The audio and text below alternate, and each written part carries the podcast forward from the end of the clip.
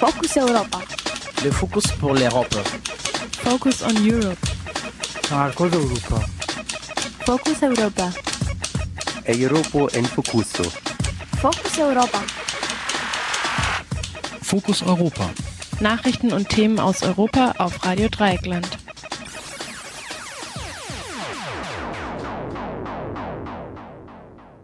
Hallo und herzlich willkommen zum Focus Europa Spezial von Radio Dreieckland vom Freitag, den einundzwanzigsten Februar zweitausendvierzehn. Und fast schon zwangsläufig beschäftigen auch wir uns heute mit der Situation in der Ukraine.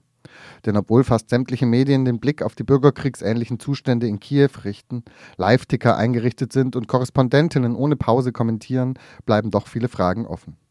Wer weiß zum Beispiel schon, was außerhalb Kiews passiert? Dazu hört ihr gleich ein Interview mit der ehemaligen Radio Dreieckland-Mitarbeiterin Olga Sidor. Olga lebt im westukrainischen Lwiw, auch bekannt als Lemberg, und berichtete uns am Donnerstagmittag von der Situation vor Ort. Außerdem richten wir den Blick zurück auf die Anfänge der Proteste im November vergangenen Jahres, um einigen wesentlichen Fragen nachzugehen. Wie weit kann die Bewegung des sogenannten Euromaidan wirklich als pro-europäisch bezeichnet werden? Und geht es nicht eigentlich um etwas anderes? Und was ist dran an dem Vorwurf, die Opposition versuche momentan einen bewaffneten Staatsstreich gegen eine demokratisch gewählte Regierung? Und welche Rolle spielt die extreme Rechte in der ukrainischen Protestbewegung? Dazu mehr in der nächsten halben Stunde. Durch die Sendung führt euch Nils.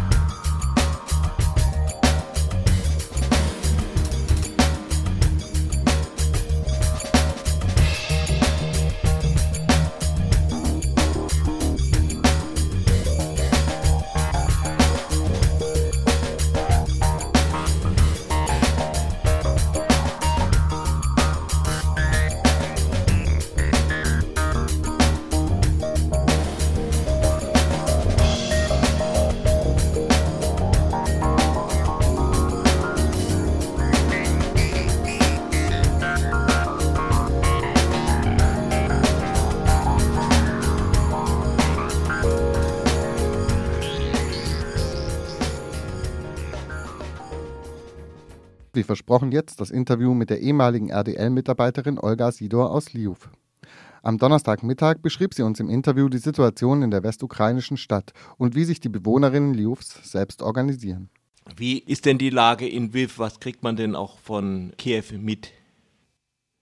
Von Kiew kriegt man natürlich sehr viel mit über Druck und, und auch sonst aus Nachrichten. Es gibt dann auch Äh, mindestens drei Fernsehkanäle, die live übertragen, und äh, weiß man, dass dieser Stillstand nicht lange dauerte, beziehungsweise nicht so echt gewesen war, und dass tatsächlich heute früh mh, auf dem Maidan eine oder, oder mehrere Scharfschützen tätig sind und mindestens dreizehn aus scharfer, also Waffe, getötete Menschen sind. Hier ist es, wie gesagt, relativ ruhig, natürlich auch jetzt nicht so ruhig, wie, wie das diese ganze Zeit gewesen war.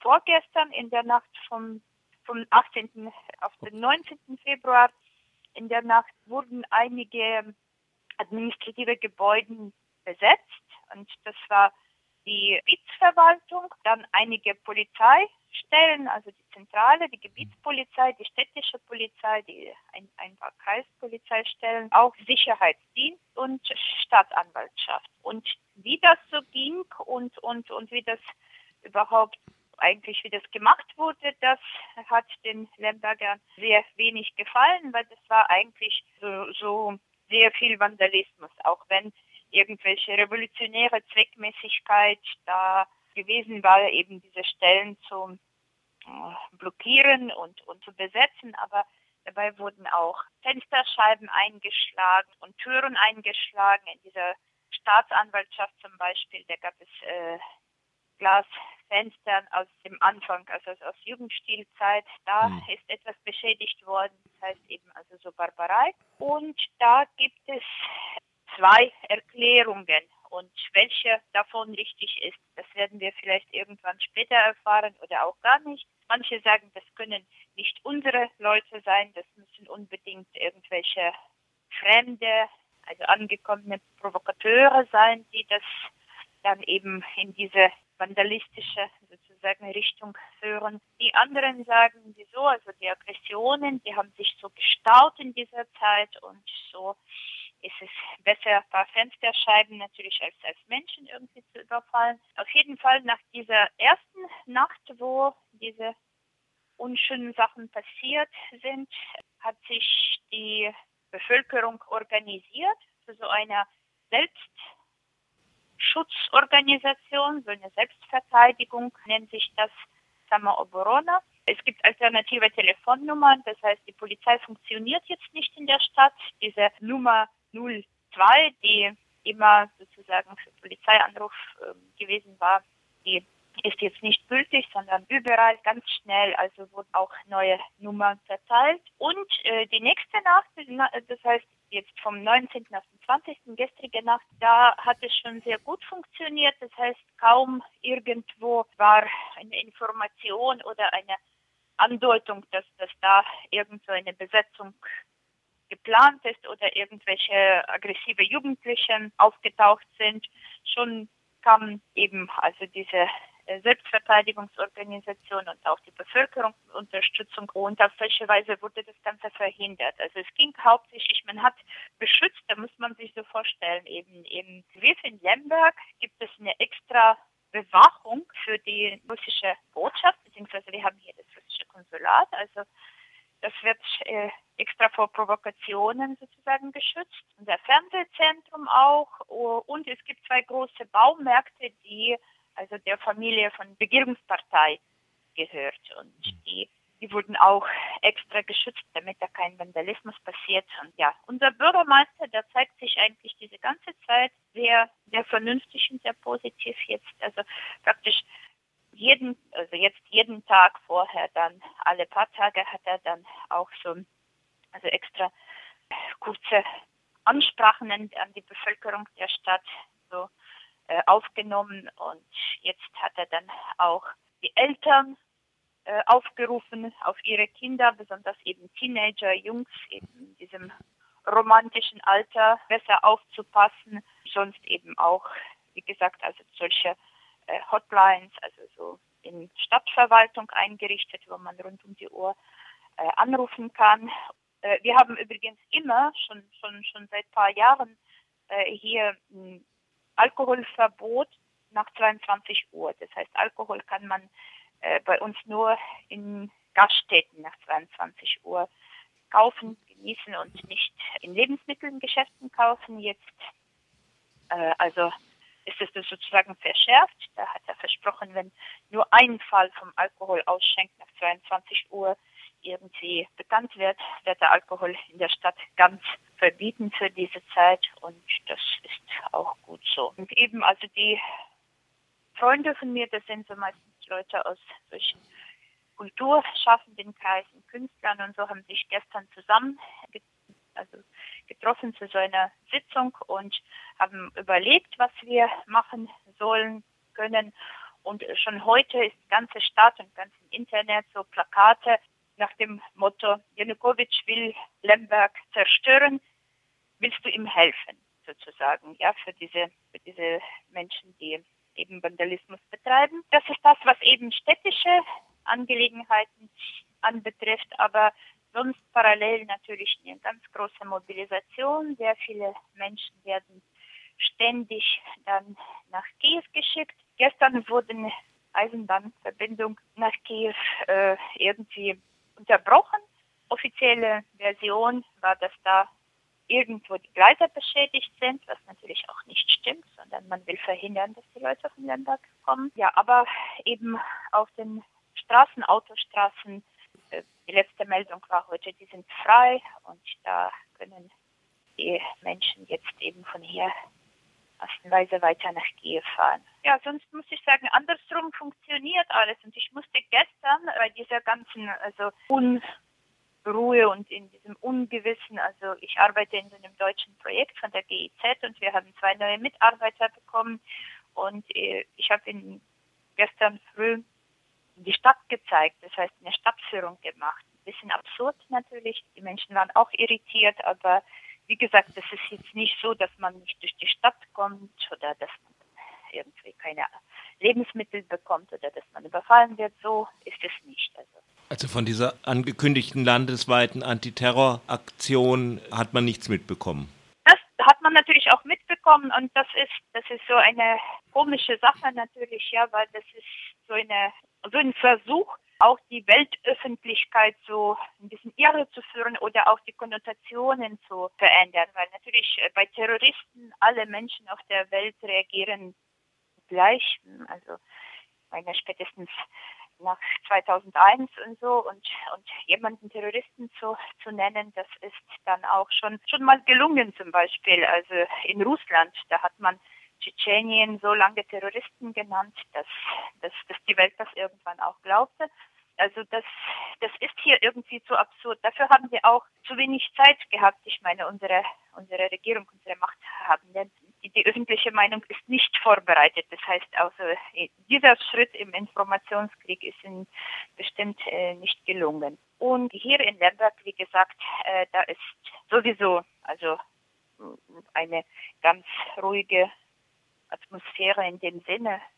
Wir haben wirklich gesagt, das Einzige, was wir zu befürchten haben, eben entweder die einheimischen Vandalen, die es gibt, oder eventuell auch eben die, die fremden Provokateure.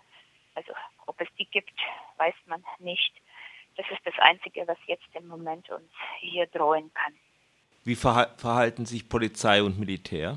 Das mit der Polizei, das ist auch eine interessante Sache. Also ich wohne, mein Fenster geht in so einen Hinterhof und da ist so ein Polizeiposten, also was übrigens nicht besetzt wurde. Aber die ganze Nacht eben gingen sie da raus und rauchten im Hof und ich habe gelauscht. Ich habe gedacht, vielleicht kriege ich irgendwelche wichtige Informationen auf solche Weise mit. Nein, die haben nur geschimpft und jetzt sind sie verschwunden. Das ist eben so eine komische, einerseits auch gefährliche Sache, eben deswegen waren diese Selbstverteidigungstruppen auch nötig und gut, dass sie sich organisiert haben. Natürlich haben sie sich nicht in der Luft aufgelöst oder sind nicht weggereist, aber wahrscheinlich einfach also umgezogen aus Uniform. Das heißt, das ist jetzt so ein Zustand in der Stadt, wo es keine Polizei gibt.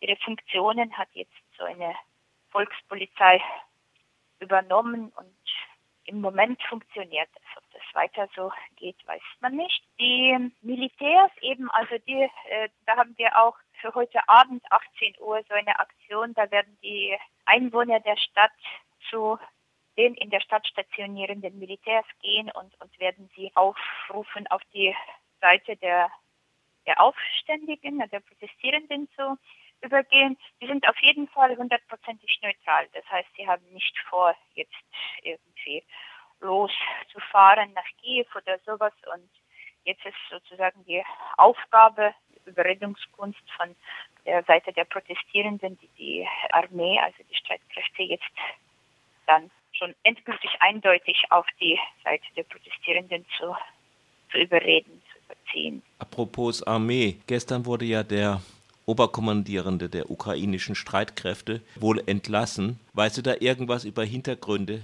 Also das ist natürlich, alles was ich weiß, ist aus dem Facebook, weil ich da nicht persönliche Quellen, also da bin ich keine also Agentin in dem Sinne, aber das, was die Leute euch im Facebook schreiben, dass der sich geweigert hat, die Armee gegen die Protestierenden zu führen und der Mensch, der jetzt eben da ernannt ist, also der ist wohl bereit und der tut das schon, weil nämlich eine Einheit der, wie heißt es eben, dieser Mar- Mar- Marine, ja, genau, Truppen. Genau, ja, ist aus von der Krim jetzt in Richtung Kiew losgeschickt worden.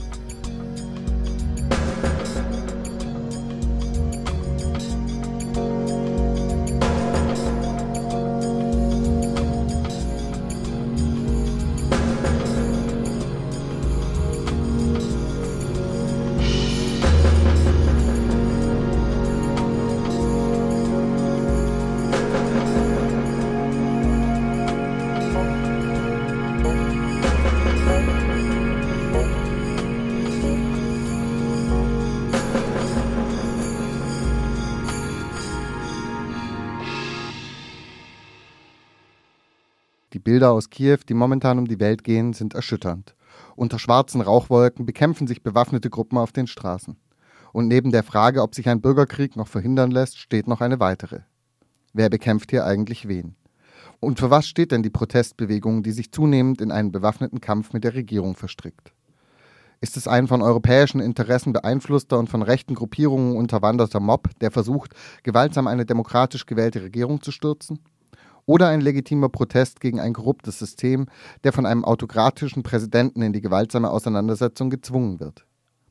Diese Frage ist mit Sicherheit nicht eindeutig zu beantworten. Zu viele Kräfte und Interessen spielen im Konflikt eine Rolle.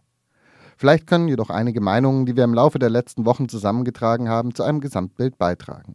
Unter anderem sprachen wir mit Andreas Umland. Andreas Umland ist Osteuropa-Historiker und arbeitet derzeit in Kiew. Im Gespräch mit Radio Dreieckland erinnerte er am sechsten Februar nochmals an die Anfänge der Proteste und an die Anfänge der Gewalt. Der Anlass war ja die, ähm, die Nichtunterzeichnung des Assoziierungsabkommens mit der Europäischen Union. Und ähm, gegen diese relativ kleine Protestaktion, hauptsächlich von jungen Leuten und Studenten, hat es dann eine gewaltsame Aktion der, der Polizei hier gegeben. Und auf diese mit enormer äh, Gewalt durchgeführte Auseinanderjagung des, des ursprünglichen Euromaidans, äh, der wie gesagt keine große Massenbewegung ähm, dar, darstellte, hat sich dann diese, dieser relativ kleine Protest, anfängliche Protest in eine Massenbewegung verwandelt. Und jetzt geht es ähm, eben um Fragen wie, wie Rechtsstaatlichkeit, Gerechtigkeit, äh, Demokratie. Also die erste Gewalt ging von dem Regime äh, aus und dann hat es dann quasi eine Gegenreaktion gegeben, die dann eben auch äh, mit gewaltsamen Mitteln von Seiten einiger Protestierender äh, einschloss. Und äh, diese ganze Eskalation hat dann die, die Leute immer mehr radikalisiert und nun möchten sie also sowohl, dass ähm, Janukowitsch abtritt, als auch, dass das politische System sich prinzipiell ändert. Insofern ist auch der Begriff der proeuropäischen Protestbewegung mit Vorsicht zu genießen. In der massiven Eskalation der letzten Tage ist diese Bezeichnung interessanterweise auch immer seltener zu hören. Ständig wiederkehrend hingegen ist die Frage nach dem Einfluss der Rechten auf die Protestbewegung in der Ukraine. Der Historiker Andreas Umland hält diesen Einfluss für überschätzt. Also es ist so, dass sowohl der nicht gewaltbereite Teil der Protestbewegung als auch der gewaltbereite Teil rechtsradikale Elemente enthält, wie im Übrigen auch linksradikale ähm, Elemente. Und beide Lager, sowohl das gewaltbereite als das gewaltfreie, mehr oder minder gut die ukrainische Bevölkerung repräsentieren. Und ähm, es ist eben nun so, dass in der West- in den westlichen Massenmedien diese rechtsradikale Komponente, die es gibt und die sich auch gut zu präsentieren weiß, enorme Aufmerksamkeit erfahren hat. Tatsächlich ist es aber so, dass auch die unter den gewaltbereiten Protest, Protestlern hier die Rechtsradikalen nur einen Teil bilden und dass es eben viele Frustrierte gibt, die sich vom gewaltfreien Widerstand äh, abgewendet haben, weil der eben über zwei Monate nichts gebracht hat. Was bezeichnen Sie als den, Sek- als den rechten Sektor? Ja, das ist eine, eine kleine Dachorganisation äh, verschiedener rechtsextremer äh, Grüppchen, die sich selbst rechter Sektor nennt, äh, Prawy Sektor. Äh, das ist eine Eigenbezeichnung dieser, dieser Gruppierung. Das sind ethnonationalistische kleine Grüppchen, die äh, aber wirklich äh, marginal sind und äh, ich weiß nicht, so den den deutschen äh, freien Kameradschaften oder solchen solchen kleinen autonomen Gruppen in, in Deutschland etwa vergleichbar sind. Und die haben nun eben hier bei diesen äh, Gewaltaktionen auch teilgenommen und eben diese hohe Medienaufmerksamkeit äh, erfahren. Schon bevor die Auseinandersetzung in der Ukraine diese bürgerkriegsähnliche Eskalation erfahren hat, hat die Europäische Union immer wieder die Einhaltung rechtsstaatlicher Spielregeln angemahnt. Und jetzt verweist insbesondere Russland darauf, dass die ukrainische Regierung sowie Präsident Janukowitsch demokratisch gewählt sind. So sagte Außenamtssprecher Alexander Lukaschewitsch am Donnerstag in Moskau, der Einsatz von Schusswaffen spreche eindeutig für einen gewaltsamen Staatsstreich. Sind auf dem Maidan also Putschisten unterwegs, die eine gewählte Regierung mit Gewalt stürzen wollen? In diesem Zusammenhang wollen wir einen Blick auf die rechtsstaatliche Legitimation sowohl der Regierung als auch der Protestbewegung werfen. Am dreizehnten Februar sprach unser Kollege Jan darüber mit dem Physiker und Übersetzer Tobias Ernst. Ernst hat acht Jahre in der Ukraine gelebt und war auch an der Gründung einer deutsch-ukrainischen Schule beteiligt. Er erachtet den Protest in der Ukraine als legitim. Rechtsstaatlichkeit beruht ja auf einem Gesellschaftsvertrag äh, zwischen dem Staat und seinen Bürgern, der Verfassung. Und so ein Rechtsstaat kann nur funktionieren, wenn sich beide Seiten da aus freien Stücken an diesen Gesellschaftsvertrag halten. Äh, und insbesondere ist eben der Staat und seine Staatsdiener, die Beamten, äh, dazu angehalten, sich an die Verfassung zu halten. Denn die Verfassungstreue des Staates ist ja letztlich erstmal die Grundlage für die Legitimation der Gewalt, die dem Staat vom Volk übertragen worden ist. Und das ist eben in der Ukraine leider nicht gegeben. Der Präsident und seine Regierung haben den Boden der Verfassungsmäßigkeit äh, schon lange verlassen und dadurch ihre Legitimation verwirkt. Und in diesem Falle greift, das ist im deutschen ja, Grundgesetz so geregelt, wie auch im ukrainischen, da greift das Widerstandsrecht. Ich sehe deswegen die Proteste auf dem Maidan, da ist die Fragestellung etwas ungünstig formuliert, eben gerade insgesamt als rechtsstaatlich legitimiert an, auch wenn sie jetzt nicht genehmigt sind, gegen einzelne Gesetze in der Ukraine verstoßen. Und kritisiere deswegen jetzt auch nicht Aufrufe an die Konfliktparteien, sich an die Rechtsstaatlichkeit zu halten. Im Gegenteil, das unterstütze ich an dieser Stelle. Ja, wie stellen Sie denn fest, dass der Präsident die Rechtsstaatlichkeit verlassen hat? Woran machen Sie das fest? Genau, äh, das ist eben der Punkt. Ähm, äh, wir nehmen in Deutschland äh, die Situation in der Ukraine durch eine deutsche Brille wahr. Wir gehen implizit davon aus, Präsident, Polizei, Gerichtswesen, die verhalten sich alle rechtsstaatlich. Und dann kommen wir eben zu falschen Anordnungen. Ich möchte also exemplarisch ein paar Punkte rausgreifen. Das erste, äh, es ist richtig, Präsident Janukowitsch wurde äh, gewählt. Ich will mich an dieser Stelle auch nicht an der Frage aufhalten, wie viel Prozent seiner Wählerstimmen authentisch waren, wie viel Prozent durch Fälschung hinzukamen. Äh, da kann man sich beliebig lange drüber streiten.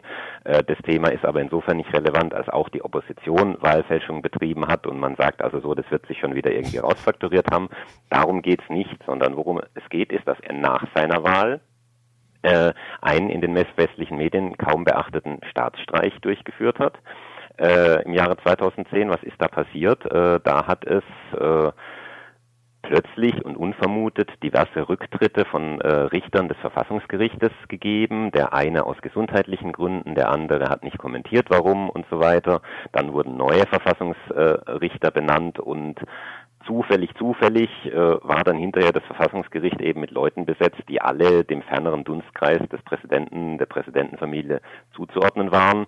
Daraufhin wurde dem Prä- Verfassungsgericht eine Klage gegen die äh, geltende Verfassung vorgelegt und das Verfassungsgericht hat äh, die zu dem Zeitpunkt geltende Verfassung der Ukraine äh, aufgehoben und eine ältere Redaktion wieder in Kraft gesetzt, nach der das Parlament, äh, der Minister, äh, Ministerpräsident und das Ministerkabinett zu reinen Marionetten des Prä- äh, Präsidenten degradiert wurden. Äh, Janukowitsch hat dadurch also seine Legitimation, äh, also hat dadurch äh, sich Vollmachten angeeignet, die der Wähler ihm so nie zugedacht hatte. Und das ist der erste Punkt, wo man sagen muss, hier hat der Präsident seine Legitimation verloren. Äh, Zweitens, äh, die Ordnungskräfte, äh, die Polizei in der Ukraine, äh, die sind nicht in der Lage, Opfer von Verbrechen zu schützen. Es gibt vielmehr zahlreiche Belege dafür und ich habe das leider auch im engen Familienkreis in meiner Zeit in der Ukraine miterleben müssen, dass die Polizei, und das sind auch Entwicklungen, die schon auf die Zeit vor Janukowitsch zurückgehen, ja, also dass die Polizei umgekehrt verbrecherische Gruppierungen schützt und selber Verbrechen begeht. Äh, allerdings haben diese Entwicklungen in der Zeit unter Janukowitsch sozusagen ihre perverse Kulmination erreicht. Wer also wie Aktivisten wie äh, Bulatov, Luzenko, Werbitski und andere unangenehme Meinungen äußert, der wird entführt, gefoltert und halbtot oder ganz zu dem Wald äh, in den Wald geworfen. Die Regierung selbst äh, rekrutiert Raudis, äh, die sogenannten Tituschki, und entlohnt sie mit Geld und, und Drogen dafür, dass sie die Demonstranten aufmischen, äh, dass sie Proteste mit gewalttätigen Provokationen diskreditieren. Und was jetzt wie eine Urban Legend klingen mag im, Au, im, im Ohr des deutschen Zuhörers, das wurde also gestern vom Menschenrechtskommissar Kommissar des Europäischen Rates äh, bestätigt. Er hat sich da vorsichtig ausgedrückt und hat gesagt, dass in der Ukraine Ordnungskräfte mit Zivilpersonen zusammenarbeiten und diesen Zivilpersonen polizeiliche Aufgaben übertragen und dass diese Praxis, äh, so sie denn existiere, bitte sofort äh, zu unterlassen sei. Aber äh, jeder Ukrainer weiß das. Es gibt diese Schlägertrupps, die keinerlei parlamentarischer Kontrolle unterliegen. Ähm, selbst die Sonderpolizei äh, Berkut, äh, der Goldadler, über den hier äh, öfter berichtet wird, das sind diejenigen Truppen, die den Präsidentenpalast äh, bewachen, äh, seine Residenz bewachen und die eben am dreißigsten November für die blutige Räumung des europäischen Platzes verantwortlich sind, mit dem die ganzen Proteste begannen. Äh, die äh, stehen sowieso außerhalb der Verfassung der Ukraine. Äh, diese Sondereinheit wurde also nicht, wie von der Verfassung vorgesehen, durch einen Parlamentsbeschluss geschaffen, sondern durch einen Erlass des Innenministers. Sie unterliegt keinerlei parlamentarischer Kontrolle und ist damit nichts weiter als ein pseudolegitimer persönlicher Schlägertrupp des Präsidenten. Äh, Die Gerichte in der Ukraine, das weiß auch jeder Ukrainer und das war schon immer so, die sind äh, monetären Argumenten schon immer gegenüber sehr offen gewesen. Was heißt das, wenn da ein Zivilverfahren stattfindet zwischen zwei Parteien, äh, wo nicht so ganz klar ist, wer Recht hat, dann treffen sich die Anwälte beider Parteien im Hinterzimmer des Richters und wer mehr Geld dabei hat, der gewinnt dann das Verfahren. Das ist bekannt, allseits akzeptiert. Was neu ist, ist, dass eben neuerdings auch in Strafverfahren nicht nur regimetreue Verbrecher geschützt werden, sondern auch, und das ist ein Novum für die Ukraine, seit den Protesten vom dreißigsten November unschuldigen Äh, unschuldigen Menschen, die zufällig zur falschen Zeit am falschen Ort standen, äh, Straftaten angedichtet werden und diese Leute dann äh, auch eingesperrt werden. Ähm, drittens kann man in der Ukraine auch nicht unbedingt von einem Parlamentarismus sprechen, wie wir ihn kennen. Da gibt es ein Parlament, da gibt es, was wie schon gesagt, kaum noch Kompetenzen hat in diesem Staat. Da gibt es äh, Parteien, äh, aber diese Regierungsparteien wie auch die Oppositionsparteien, äh, dessen letztlich alles äh, Businessprojekte. Also für einen Listenplatz äh, auf der Wählerliste einer solchen Partei, auf der Kandidatenliste, da zahlen die Kandidaten hohe Summen und die Abgeordneten, die gewählt werden, die nutzen dann die Macht und vor allem auch die Immunität, die mit einem Sitz im Parlament verbunden ist, vorrangig zur Beförderung ihrer eigenen, meistens recht zweifelhaften Geschäfte. Es ist also auch gang und gäbe in diesem Land, dass nachdem eine Wahl stattgefunden hat, äh, zahlreiche Abgeordnete die Fraktion verlassen, über deren Liste sie ursprünglich gewählt wurden, äh, weil sie dann doch lieber zur Macht gehören wollen als zur Opposition oder auch, weil ihnen Geld für einen Wechsel geboten wird, um der regierenden Partei überhaupt erstmal die notwendige Mehrheit zu verschaffen. Es ist deswegen relativ müßig, in diesem Land darauf zu hoffen, dass ein wie auch immer gearteter Deal zwischen Regierung und Opposition im Parlament, äh, wie in E U-Diplomaten jetzt also länger versucht haben zu vermitteln, überhaupt zum Abebben der Proteste führen würde. Äh, denn in diesem Land, äh, wo der Präsident nicht legitimiert ist, wo die Polizei die Grundrechte der Menschen mit Füßen tritt, im Parlament keine Volksversitzer, äh, Volksvertreter sitzen, da greift eben das Widerstandsrecht. Und wir reden hier nicht von einer versammelten Menge von Demonstranten oder Oppositionsanhängern, sondern wir reden von einem Aufstand, einer Revolution, und zwar einer legitimen Revolution. Denn die Hauptforderung dieser Revolution, die lautet ganz einfach: Lieber Präsident Janukowitsch, bitte kehre zu der Verfassung zurück, die vor deiner Machtusurpation gegolten hat. Es sind also die Demonstranten, die die Regierung dazu aufrufen, wieder den rechtsstaatlichen Weg zu beschreiten.